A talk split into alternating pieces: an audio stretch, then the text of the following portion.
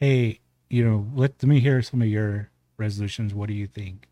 I don't care about the resolutions. Out of what you heard, do you think that these would... Dude, that was my banana for tomorrow. Oh. Inner peace. Inner peace. Inner peace. That's exactly how it happens in Kung Fu Panda. Does that mean we're recording? Oh, okay. Richard, before we start, though, did you make resolutions? Did I make resolutions? Yes. No. What the? Dude, this whole show is about to be about resolutions right now. You need to go, take 5 minutes, come up with some resolutions, make the very first one to be a better question asker in 2024. That's what I want you to focus on. That is my hope for you this year. I think I'm nailing it. You're already off to a bad start. You didn't even make resolutions, and that wasn't even the top one that you should be working on. What does resolutions have to do with asking questions? It's about bettering yourself. Do you want to raise or not? Raise. Are you doing an actual, an amount raise or a percentage raise? No. Because a percentage raise, I'd get nothing. Okay, your percentage and your dollar value is zero. And now, because you don't want to be a better question asker in 2024, it will remain zero. Even if you were to give me a 200% raise, it'd still be zero. It's still zero. The answer is still zero, sir. That's how much I'm paying you. Hey, everyone. Welcome to Every Day Above Ground. I'm Isabel Estevez, and this is your chance to live every single day like it's your last day. It's the new year episode. It's the first episode we're filming in 2024. I have my new year attire. This was my secondary outfit for New Year's. I didn't get to wear it, so I'm wearing it today. Speaking of common new year resolutions, we all have them. We all say we're going to do things. Some of the most common ones you hear, I'm going to lose weight. 15 pounds by the summer. I'm going to exercise more and I'm going to eat better. Save money. I'm going to eat out less because I'm also losing weight.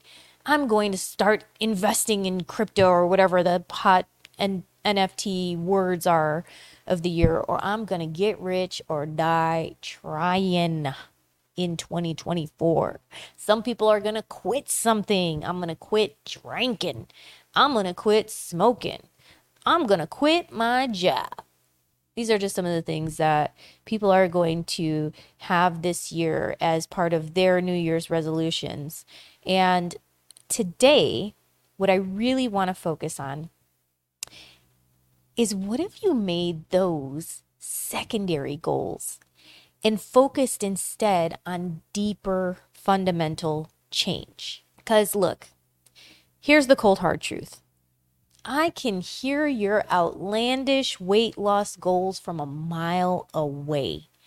You probably said it to yourself and everyone with an earshot on December 31 on that last supper, burger fry blowout that you had on December 31, that was going to be your last mega meal. That was going to be the last thing that you eat before you decide to really make this change one day later. And you probably even said, starting Jan 1, I'm going to lose 30 pounds by February. Which, is it possible? Yeah, sure, it's possible. Is it sustainable? TBD, but it's, to be honest, it's not looking too good. I've set those same outlandish type goals for myself, and 100% of the time, I have failed. Maybe you spent a small fortune ringing in the New Year's and wearing the latest style, paying extra money for a VIP table, popping bottles, whatever it is that you did. Then you were just like, oh man, I swear my money saving capabilities are going to start tomorrow. And then maybe for some of you, you promised on December 31st that this cigarette right here is the last. For real, I'm quitting. And then at 12:01 on January 1, you're like, well, it wasn't really, it's not really technically January 1 yet because it's just 12/01. So just one more is fine. Today is January 9th, 2024. And I'll tell you this, I'm relatively fit. I'm about a week into my fitness program and I swear I am so sore and ready to quit. It's not even funny. So maybe some of you are struggling already like I am on some of these goals that you set heading into 2024. And so I invite you with me to look at goals a little differently and kind of push those as secondary goals. I can already hear people who stand for SMART goals dying inside a little. I'm going to deviate from that this year, and I've just got three goals with no real timeline in place that I want to achieve. And if that takes me all of 2024 and beyond, it takes me all of 2024 and beyond. But I have a feeling these three goals are going to help me achieve some of these secondary goals that I have in mind. So what are these magical three goals that I've got? In this order, my first one is surrender. My second one is inner peace. And my third is to experience true love. So maybe those sound a little silly. Maybe they're more ethereal than actual tangible goals, but it is really what I've put my mind to heading into 2024, recognizing it may take longer, it may take shorter, but I think if I put these three things into place, it's going to be an absolute game changer. And so I thought today I'd talk a little bit about why I chose these goals. Maybe I'll start there. Surrender being the biggest of them all. But here's a little confession. I know it might be hard for some of you to believe. I have a little bit of a, just a tiny little bit of a control issue. And when I mean tiny little bit of a control issue, I'm talking about like mega massive. I am trying to control everything in my purview. I'm trying to control myself. I'm trying to control other people. I'm trying to control outcomes at work. I'm trying to control, people driving. I'm trying to control everything in sight. And it is a real problem. And it's not as bad as it used to be, but it's also not great either. The other big thing that I personally struggle with is perfectionism. If it's not right, it's wrong. And if it's wrong, like that's it. There is no participation ribbon that I want. It's like first place or nothing, which can be beneficial in some senses, but in most cases, it's actually very self-destructive. So perfectionism is another big thing aligned to the goals that I set for this year. Black and white thinking, right or wrong, and that's it. And there's kind of no gray space in between. And I am, if you can't tell from these first few things, incredibly hard on myself. There is no one on this earth that I judge more than myself. And to be honest with you, I'm freaking tired of it. I'm tired of living this way. It's not sustainable. I can't do it anymore. If I just kind of think about surrender and what surrender really means, for me, it's kind of the textbook definition with a little bit of spirituality weaved into it.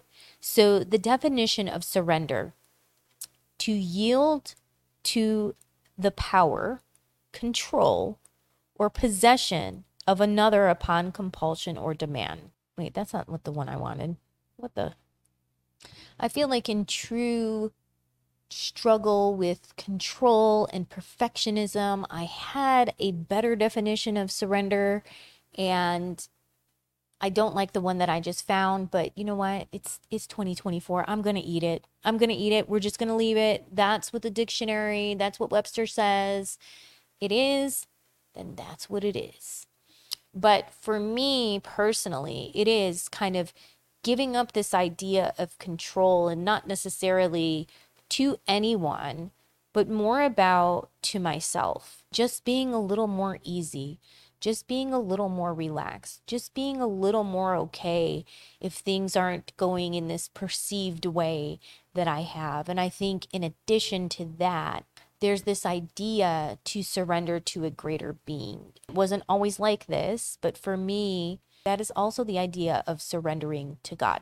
You don't have to believe in God. I went through a very long period in life where I struggled with this idea and thought and belief and who am I? And, you know, if there was a God, why would there be all these things happening in the world? And, or to me, a lot of it, you know, about me. And then I just, this past year, 2023, really started to explore deeply in myself, started to do some inner work.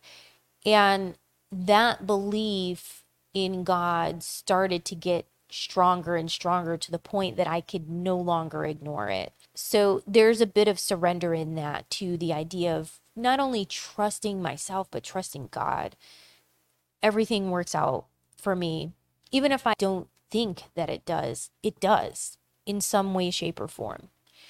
So surrender is a big one for me. And I think that with this idea of surrender, it allows me a little bit more freedom and inner peace to kind of just be. And so that's why I think the surrender will continue to lead me to stronger inner peace, the ability to accept things and let things go.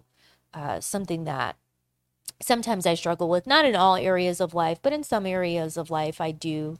And so I just want to be more peaceful, understanding there's going to be good days, there's going to be bad days. That doesn't mean that there's not going to be bad days. It's just that when there are bad days, I'm mentally well equipped to push through on them. And so the last one is true love. I want to experience true love. And this one, I've already been playing with this one a little. This one burns because I went through this exercise the other day where I'm like, man, I want to just experience true love once in my life. And I'll tell you what, the reality is I already have it. I already have true love. And I'll give you the second spoiler is that I'm asking to experience true love. I have a feeling, I have an inkling that the true love that I'm actually seeking to experience is with myself. Not necessarily a partner. And why I say with myself, because in order to give and receive true love, I think you have to believe in it. You have to be it. I think there's this really interesting thing where, myself included, let's say in the dating world, right? Things that you think you want in another person. And there's always this stinging question of, well, but is that how I'm showing up? I want somebody who's fit. I want someone who is kind, is generous, is loving, you know, is a good conversationalist. Kind of some things are surface things, some things are deeper, but it's kind of like I have this mental list of things that I want in someone. Am I those things? Because how would it be fair that I'm not those things to someone? I'm expecting someone to show up top notch, you know, best self, and then I don't show up that way. Like, that doesn't really make sense. And so I do think that the type of self-love, initially when I said it, I was like, experience true love. And then I realized there's already people in my life who give me true love. I have a friend, Blanca. I've known her ever since we were little. Our grandparents were friends. Our moms were friends. We're friends. And I actually had this exercise where I was writing and kind of thinking, having her in mind. And I stopped and I realized that girl, since day one, has shown me nothing but true love. So how dare, almost in a sense, that I ask for true love when I talk about like a real good person, just in my deepest, darkest moments of despair after my dad passed away, dealing with this skin disorder, all these different things that I had going on, the chaos that I had going on when I was younger. This girl would come get my ass out of bed when no one else would and be like, hey, let's go outside. Let's go do this. She would call and check up on me. She's just a great person. And I think it's almost audacious for me to say, like, to experience true love, because true love doesn't have to be from, like, a romantic perspective. It can also be from a friend, from a family member. So in essence, I do already have true love. And to be honest with you, I've already got surrender, inner peace, and true love. I've already got them. At this point, what I'm asking for and my big goal is to reveal those things to me. Not for me to just say it from my head, but to feel it in my heart. That's what I want. But these things already, in all honesty, they exist. They exist within me. That's kind of like an overview of why I decided to go with these three things, kind of the reason and the order behind them. There's something else that has just, like, sticking out to me right now as I'm talking about all of this. And it's a revelation that I had recently. If I look at life like a labyrinth, and I know for younger people, you may not know what a labyrinth is, but it's basically like a maze, one way in, one way out. If I look at life like a labyrinth, there is no right or wrong. There just is. There's one way in and there's one way out. And no matter where that little marble in life goes, no matter which direction, it's all going to wind up at the same end. And I realized over the past few weeks, when I thought about life in that way, it eased my mind about the idea of right and wrong, because I agonize over decision making because I don't want to make the wrong decision.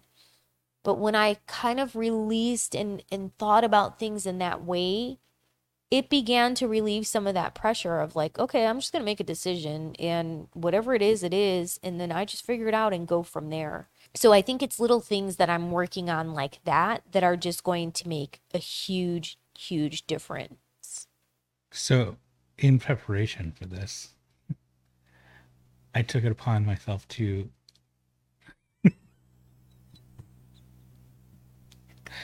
try to get a better understanding of your topics you're looking for.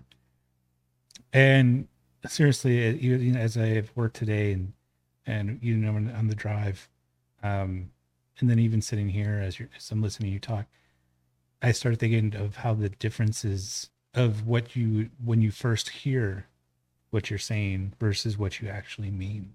For an example, when you're saying true love, you think somebody's going to think, oh, it's time to find that person, and it be as a romantic way, or for a spouse or anything like that. But you're actually not really even saying, it doesn't need to be another person. It could be yourself. It could be a friend, a family member. It could be an animal. I speak very highly of my dog. Only one of them. Only one of them. I have two. And while I keep the other one as a family member, the inner peace and surrendering as well. I think a lot of people understand inner peace, or at least have a vague conception of inner peace, especially since Kung Fu Panda, which, by the way, is all I think about when you say inner peace. He's trying to attain inner peace, and he's just saying inner peace. No, okay, wait. I do kind of remember that, and that's the thing. It's like, I think the point that you were getting to, if I'm listening, is like, what I like about these goals is they're flexible. Yeah, but they're universal to a point that they're customizable to what you need. Don't get so hung up, well, I don't need to find true love. I'm not looking for anybody. I need to surrender. I'm not looking to give over anything. And inner peace is like, I feel fine. That's not really what you're saying. Yeah, because there's flexibility in having these type of goals. For true love, my original one was like, find a romantic partner, experience true love once in my life. And it's evolved. It's evolved because I'm like, again, realize like, no, wait, on this journey, on trying to reveal and experience true love, I already experience it, so it's like, it's already there. And I'm thinking about, I think this guy, Chris Williamson, brought up, I think it was like Michelangelo, first for someone else looking at it before they carved and chiseled away just saw a rock. David. The David? Yeah. Yeah. Wait, what is it called? I don't know if that's actually, I've heard it referred to as the David. Yeah. Okay. The David. Yeah. I think you're right. Yeah. And so it's like, but in his eyes, he saw that there and he was just revealing it in a sense. Yeah. But I see what you're saying. Like that, you know, you see this plain rock. Michelangelo saw his sculpture. Yeah. Because especially in that time, there was no like, let me chisel here and like, this is what's going to happen. Yeah. Let me see what's on TikTok and I'll just do the same thing. Like there was none of that. And so I think that's what I'm already loving about the journey to these three goals is the flexibility, the true definition and meaning. They all kind of started from something else and have kind of evolved already. And we're on like January 9. So I'm excited. And I think one of the other things that there is a major benefit to having these three goals is if you do them right with integrity, these goals are going to help you reach kind of like these secondary goals, if you will, your SMART goals in life. So for example, if I'm working on, you know, loving myself more, the more I love myself, the more when you try to shove, you know, that drink in my face or you try to shove food or, you know, that's greasy and I don't want to eat and it's unhealthy. Because I love myself more and because I want to do everything that I can to be alive for as long as I possibly can within my control, I'm going to do that. Are there ways that I could be investing in myself more? Could I be, instead of just laying down watching TV and doing nothing, could I go to the gym? Could I go for a jog?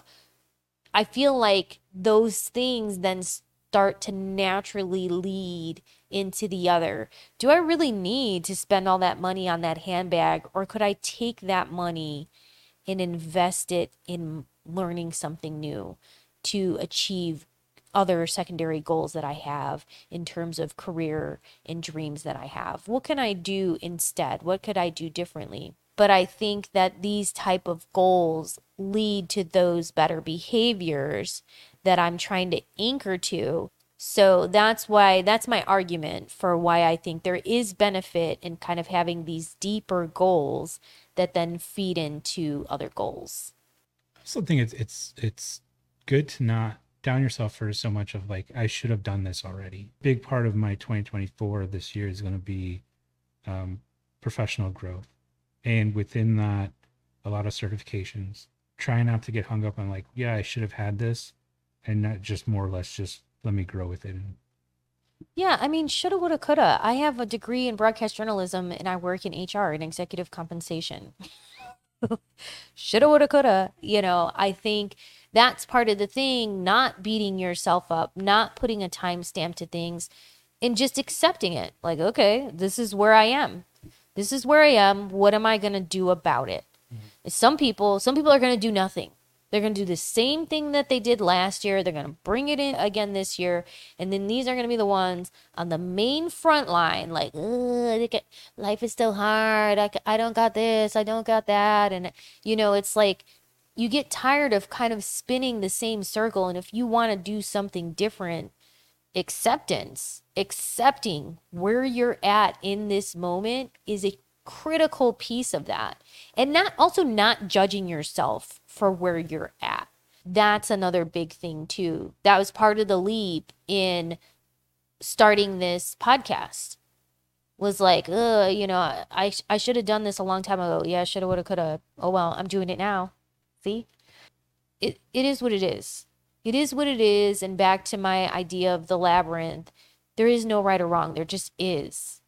So accept where you are, take it at face value, figure out what your steps could be moving forward, and then just move. That's it. And that's part of the surrender. As you're saying, you know, just let it go and kind of just like focus on the embitterment. instead of weighing yourself down, looking at what you could have or should have done, or whatever you want to say it is. If you look at like primary colors, your red, yellow, and blue, from there you can make your secondary goals. And those, I think it's hard to walk away from metrics, as whether you want to make them SMART goals or anything that you can actually tie a metric to, though, will help you attain it. I see. I have someone who is all in about the SMART goals. I've struck a nerve. Here's the thing. There are qualitative and quantitative measures. What happens and what has happened to me in the past is I'll say, I'm going to lose 15 pounds, which 15 pounds for some people is like they go to the bathroom and they lost 15 pounds. For me, 15 pounds is like a months-long process.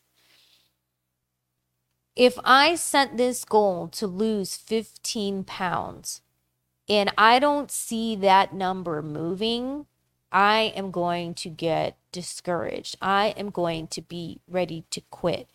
It's easy to have motivation when things are going right. Motivation is there, it's fire, but on days that it's not, and there will be days that it's not, you're like, F this, I quit, I'm not doing this, I'm not getting the results that I want, especially because we live in a world of like now. Quantitative measures can also be destructive. Not every time, but in a sense. For me, I always, if there is a quantitative measure, I'll use it.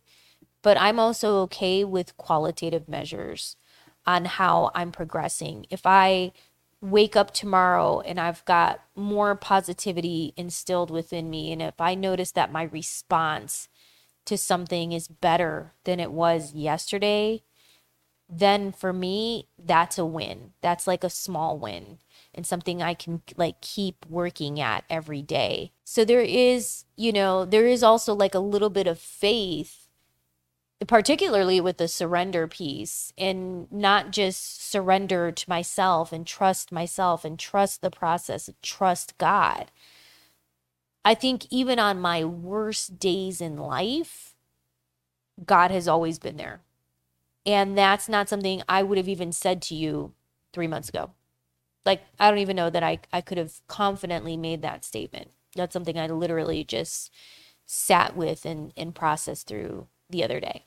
You weren't looking at me, so you don't know how many times you made my eye twitch with your lack of metrics.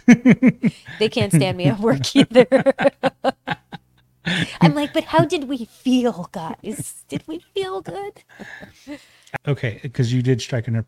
Because it is my job to look at metrics and show how they can be utilized and then insights that you can drive from them. I think that's the better way to do it. And the controlled way. Some might say the controlled way of setting up your goals. Yeah. So you're like, yeah, whatever. I'm right, you're wrong. Well, I just think that, if you leave a loose goal to like, how are you feeling? But these are not, that's my point. These are not traditional goals. I use SMART goals in work, mostly because we have to. But I even have like a goal board for specific goals. But that's why I say these goals for me are out of the box and just a little different, in the sense that in my eyes, we're on a journey. The journey ends the minute you're in the ground. That's when the journey ends. Otherwise, you're always on this journey. They're kind of, that is the end. There's one beginning and one end.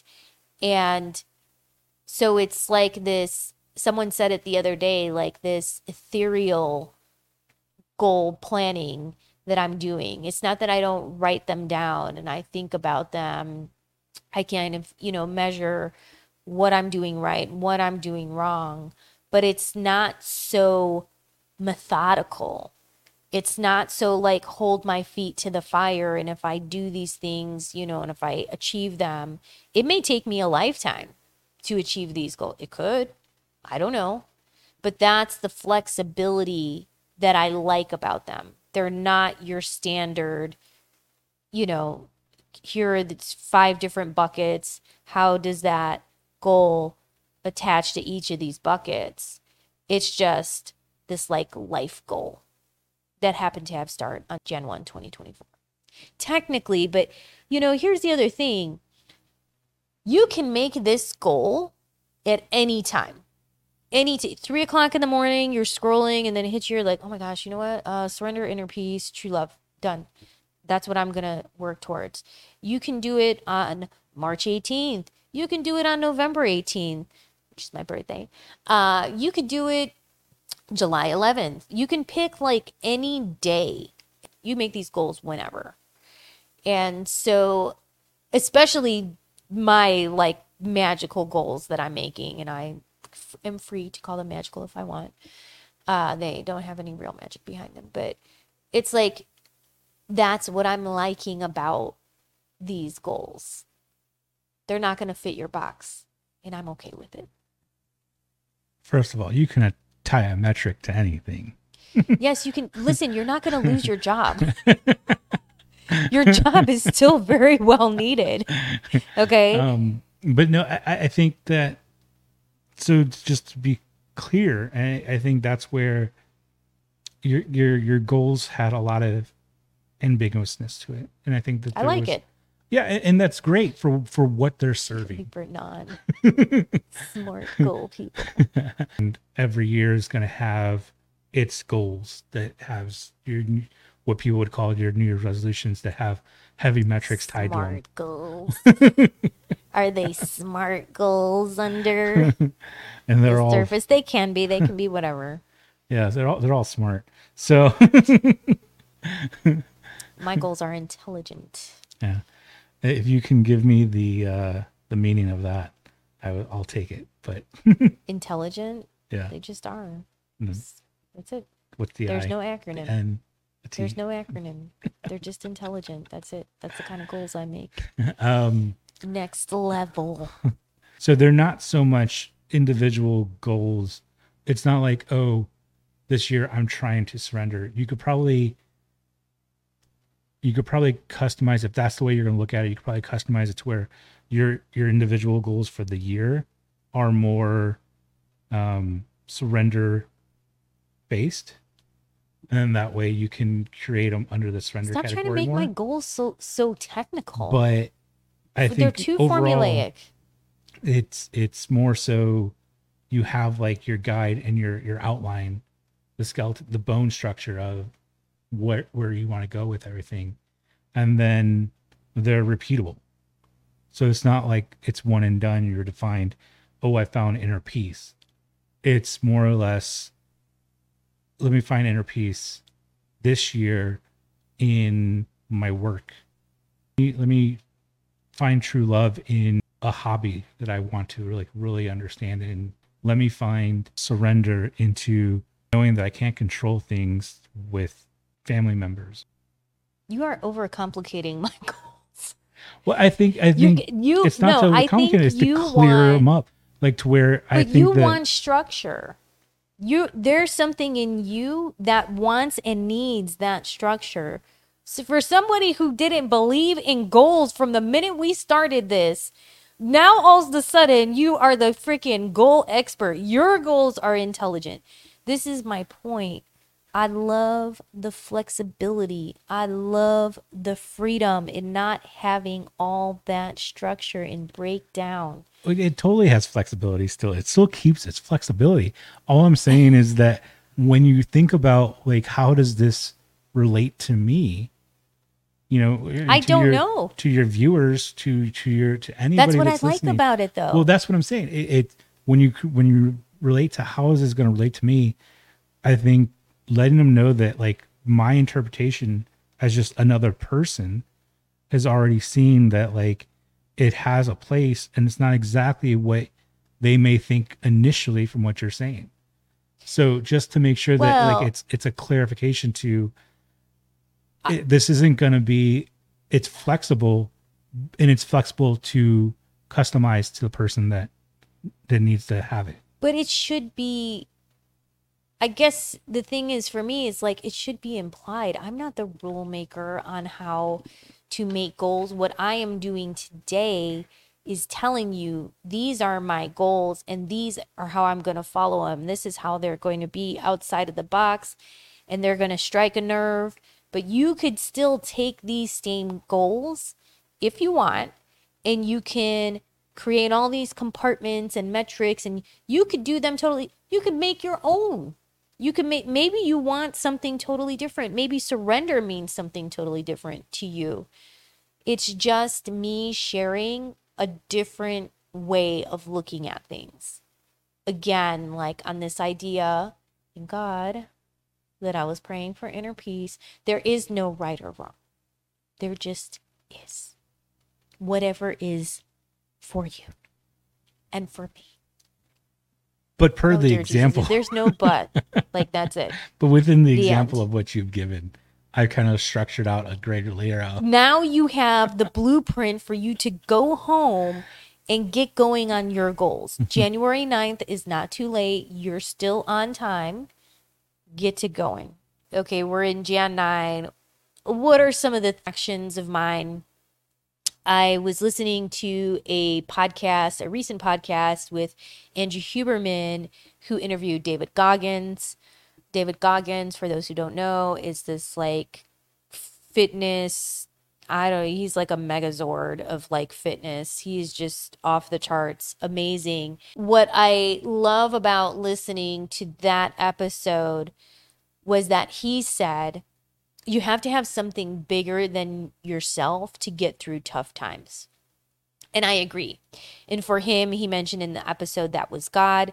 And for me, it's also God. But again, that wasn't until I really fully began to accept God. And not to make this spiritual or any type of way, but with that, or actually before that, I went to church for the first time in ages. In ages, I went to Pastor Jerry Flowers Jr.'s church out here in Houston, Texas. Jerry Flowers Jr. also has a podcast, and he does a lot of messages on Instagram and all the social media. Highly encourage you to check him out, whether you're religious or not. I think he just has very powerful messages that are also very consumable.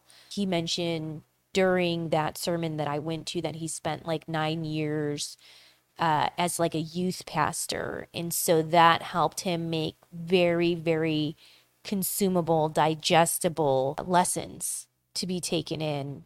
He's very matter of fact when he speaks. He doesn't beat around the bush.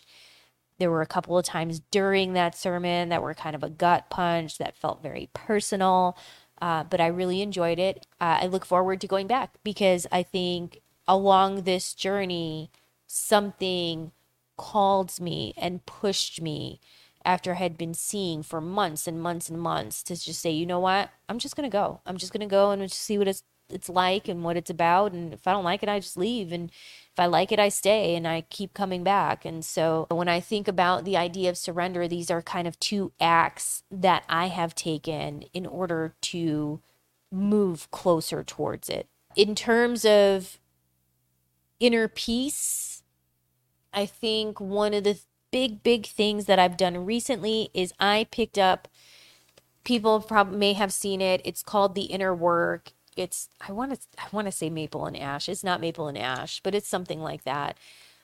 This couple, I think they're a couple, they wrote a book, and it's just, you see all my notes, like, and I'm not even done. I have barely been able to put this book down.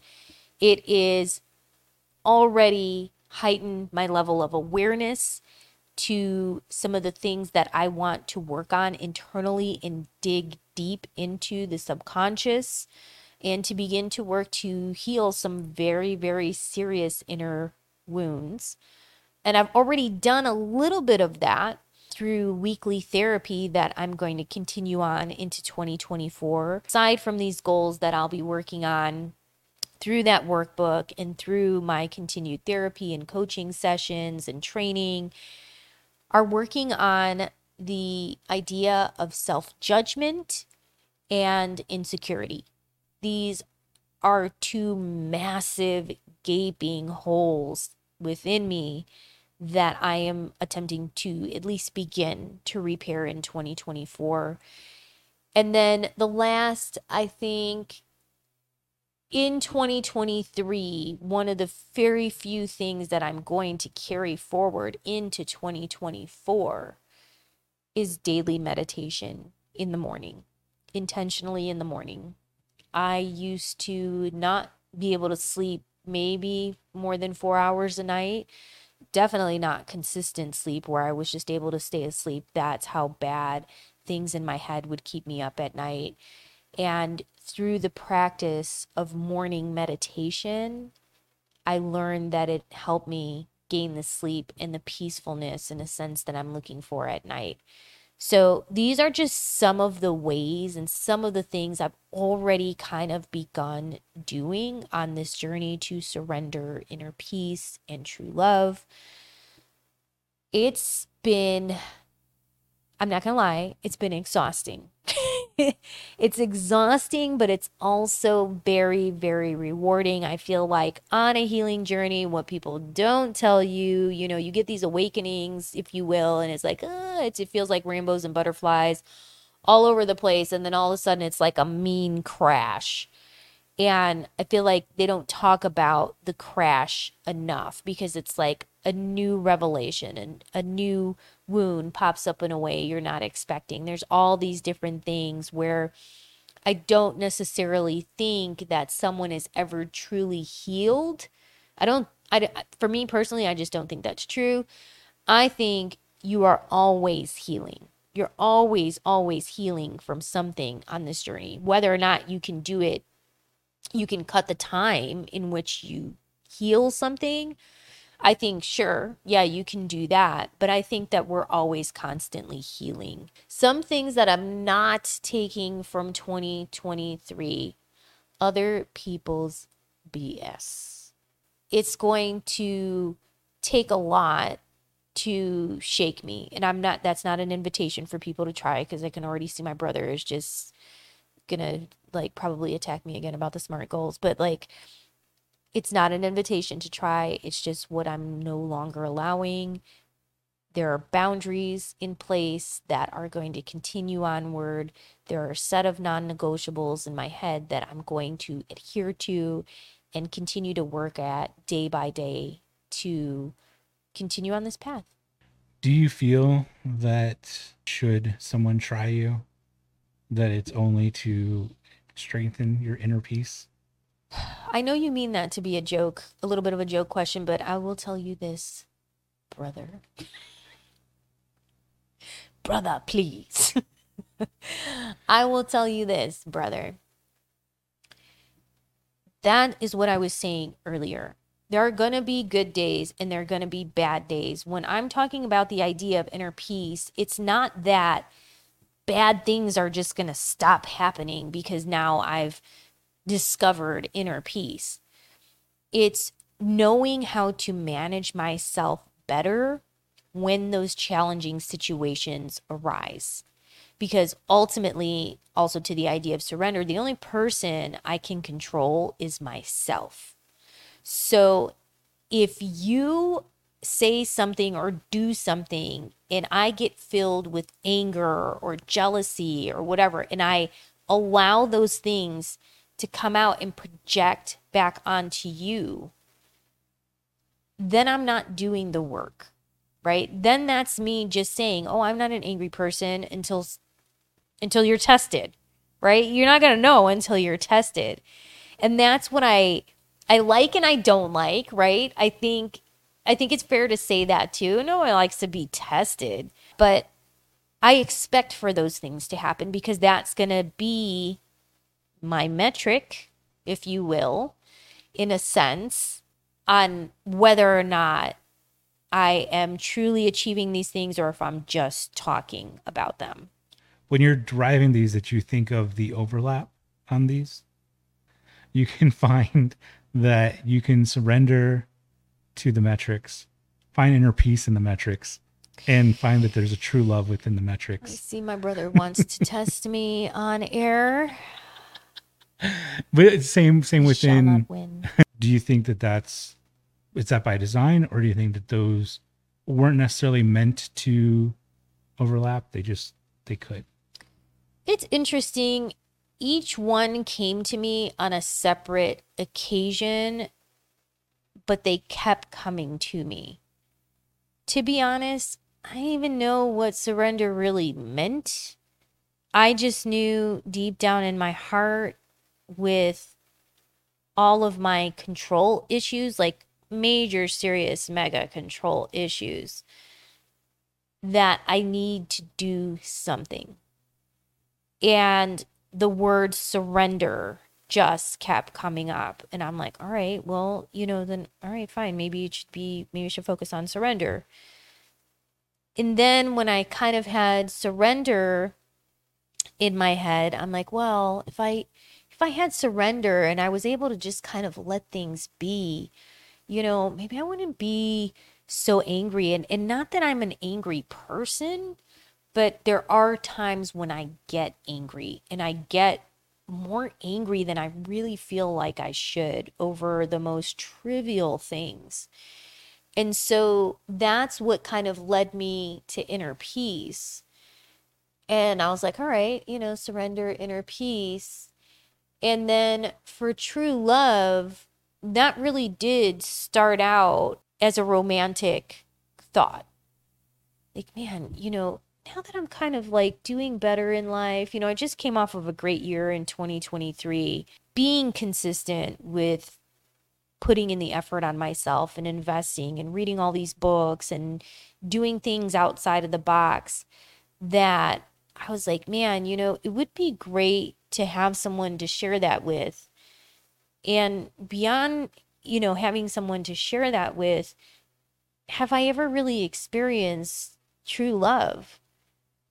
Wouldn't it be nice from a romantic perspective to really and truly experience that?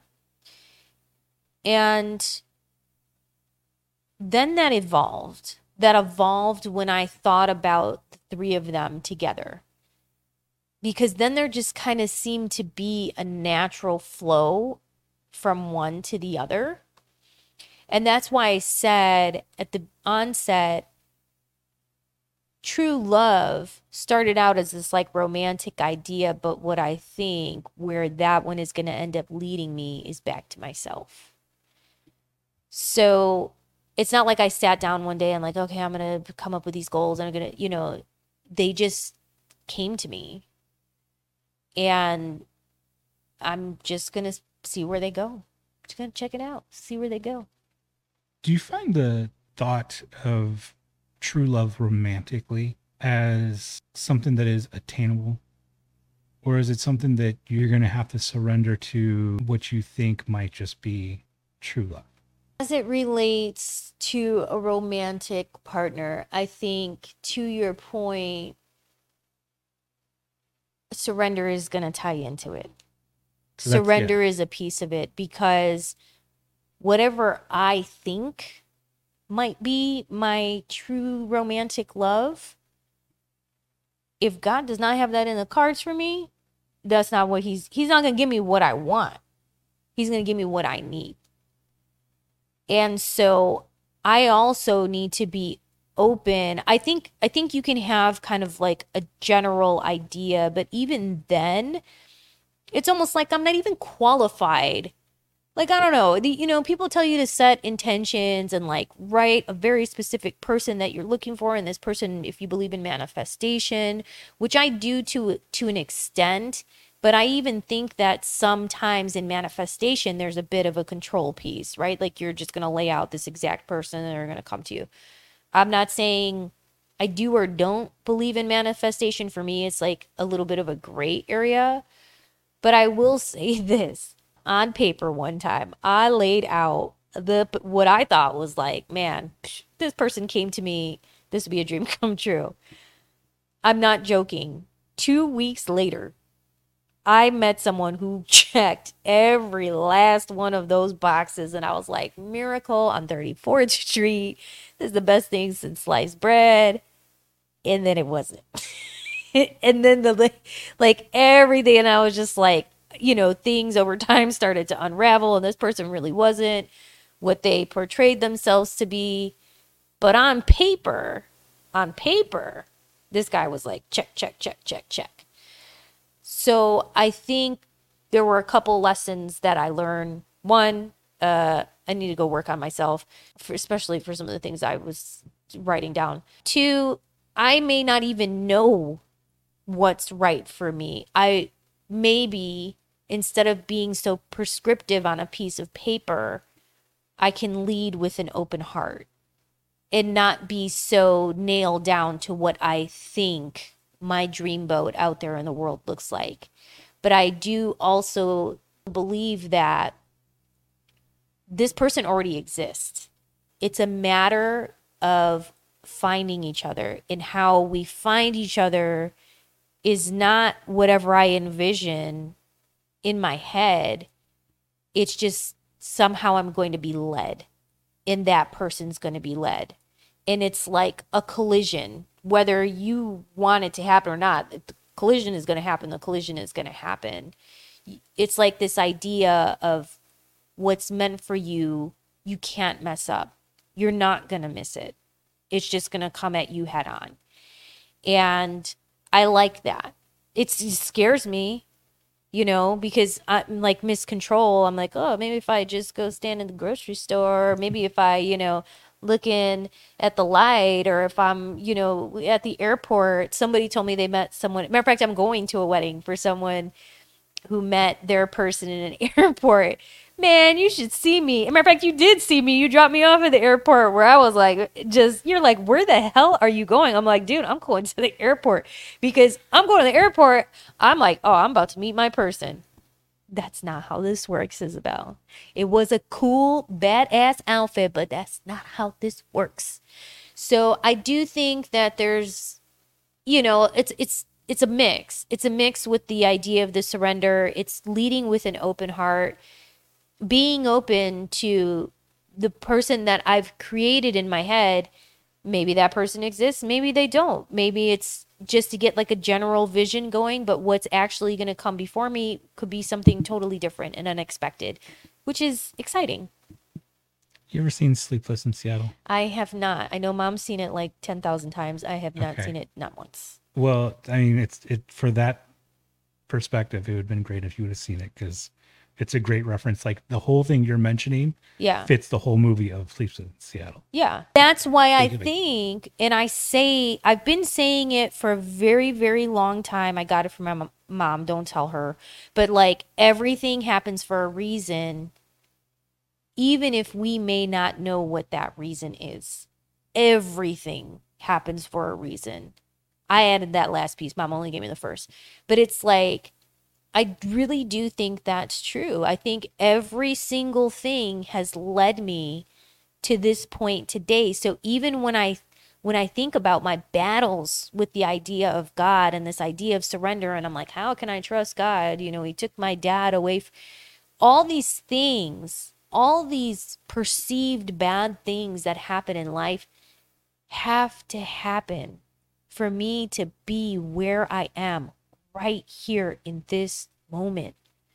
Like, and I, up until recently, didn't believe that, and now I fully believe it. So it's again like realizing too, a lot of the things that we have, you can say all your mantras and your affirmations, and if you're saying them from your head, they're not going to stick. They're not going to work. But the minute you start saying them from your heart, it's a whole new ballgame. And so that's what it is right now for me with these three goals. Right now, I'm still kind of just saying them from my head.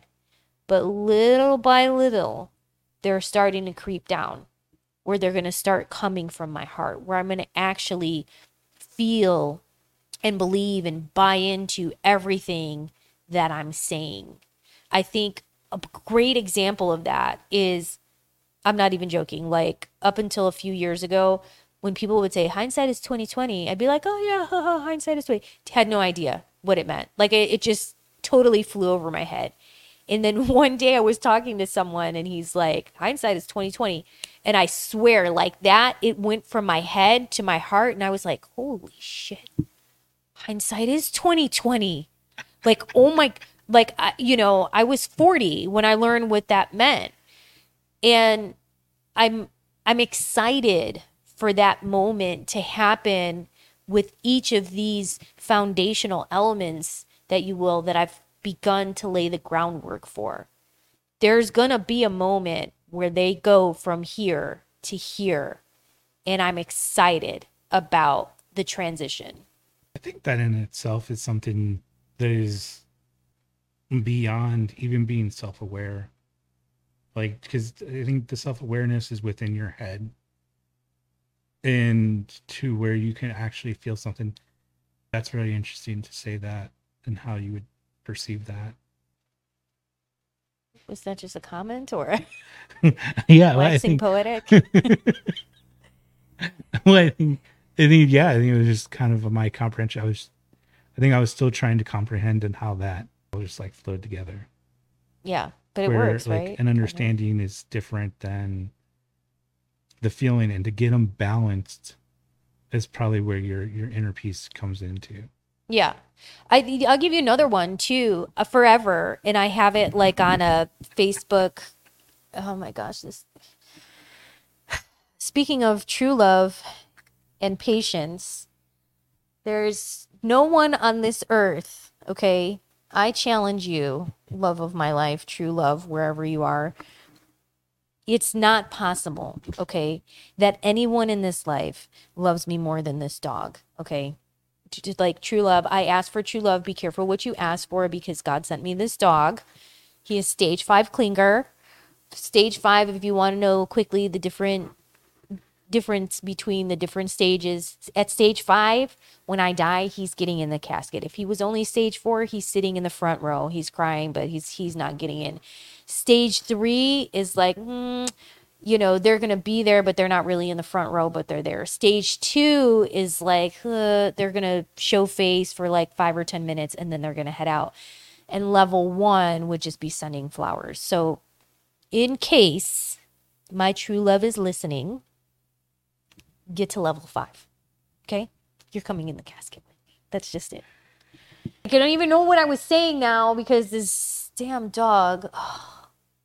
Oh, not hindsight, but one of the things, and it's so interesting, it popped up in my feed. So once upon a time, I had social media back in like early 2000s, like when it first came out. And I posted something way back when, and it just gave me a memory of that. And it's one of my favorite quotes. It's very simple, very impactful. Be the change you wish to see in the world. Mahatma Gandhi. I am, like, back in the day, posting it everywhere. It's the quote I live by. It's, it's the second coming. Like, it's a big deal. Be the change you want to see in the world. Be the change you want to see in the world. And it came to me that, holy shit, like, wait a minute. I am being the change I want to see in the world. By me working on myself, creating this awareness, going and healing the inner child and all of these wounds from the past to fully live in the present, I am being that change. And I love that revelation. I love that it's super exciting. I love that. I mean, also kind of a little embarrassed that I was saying it for all those years, but not really truly embodying it. There's something about embodying these three goals, these three things, surrender, inner peace, true love, that I am super excited about. So excited about. Do you know the quote, it's better to be violent if there's violence in our hearts than to put the cloak on of nonviolence to cover impotence? No. Do you know who said that? No. Gandhi. Oh, I didn't know. Gandhi's a very wise man. It shows the better for you to be who you are than to try to show or try to be something you're not. I think that's super huge too, because with this layer of perfectionism and with black and white thinking and all or nothing mindset, with these different things comes just that. It's also the freeing sense is, yeah, I am who I am, but I have been putting on a little bit of an act my whole life, right? Like wanting to come off perfect. You are. You're wearing masks. The reality is no one is perfect. And I think that's also part of the exciting piece of the journey, is almost me kind of taking off these different masks that I wear on a daily basis, right? Because I want to go into the world perceived as whatever, as perfect, as, you know, this great catch, whatever it is that but I'm not actually living those truths. So similar to what you're saying about the Gandhi quote, or what I take away from that, is that it's like, be who, if you're mean, be mean. I mean, I hope you're not mean. That's not a great example, but it's like, be who you are, you know, good or bad, be who you are. But don't, that's even worse, that if you're sitting here and you're putting on a show, and I guess that's what it is for me, is like, I just don't want to put on that show. And as a matter of fact, like, it's one of the things that I struggle a little bit with social media, is like, I'm just going to focus on all the great vacations and stuff I take. Like, that's what everybody's doing. Who cares? You see me on a day where I don't feel like, which is most days, by the way, I don't feel like jogging. I don't feel like going and exercise. I don't, you know, it's easier for me to go get a burger from McDonald's than it is to make something a little healthier in the kitchen. But I think by revealing these imperfections, it is leading back to the other Gandhi quote, me being the change. You need to let go of whatever is, you know, causing this anger, whatever is that, and find your inner peace that could calm you down. Will you get rid of it, or is it necessarily something that you think you can completely eradicate from yourself? You know, that depends on how much you have, you know, how much is within your hearts. I don't think it's possible. I don't think it's possible though. Yeah, no, I don't think that there's going to be, you know, anger is going to be there. It's one of your feelings. If you've ever seen Inside Out. You need them, right? You need them as balance. He's, so it's like one of my favorite movies of all time. Like seriously, it's I think everybody should watch that movie. Yeah, like everybody on planet Earth. You've never seen it? There's a part 2 coming out. I know that. No, you're lying. You've never seen it? I've never seen it, no. You have to see it. No. I've seen the little bits of it. I get what they're doing, but okay, well, you are disqualified from talking about the movie if you have not seen it. I have officially seen it many, many of times. And it is true. I don't think you ever eradicate any. Those are your core emotions. You're not going to get rid of them, but it's how they work in harmony together, and they balance, and having a different reaction. Yeah, I think that's the key word right there, is balance. You know, so in violence, I think is obviously a step over, is a higher grade of anger.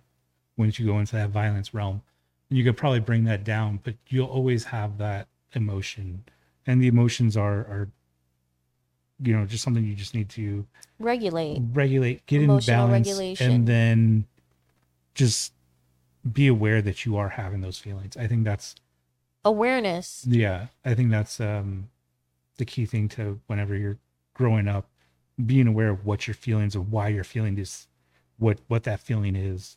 Yeah. And becoming aware of it. Which I'm sure is probably the theme to that movie. Not being like mom. It's like, stop crying. Stop crying. I'll give you something to cry about.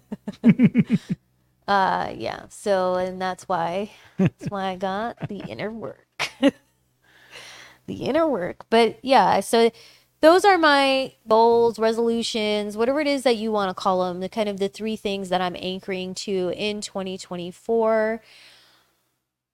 I hope that this is helpful and just brought kind of a different perspective. Even if it's not helpful, too bad. I've got like 10 more episodes in the barrel that are all going to anchor back to this. So it just is what it is. But I hope it's helpful. I highly, again, recommend this book, The Inner Work. I'm not even done with it, but given by all of these tabs I've got going on here, it's a great one. I'm enjoying this journey on wherever surrender, inner peace, and true love are going to lead me. I am open. I am ready. And I am not setting metrics to any of it. Until next time, remember, every day above ground is a great day. Oh, snap. Okay, wait. Also, follow me on the social medias. I feel like at some point I should be telling people to do that.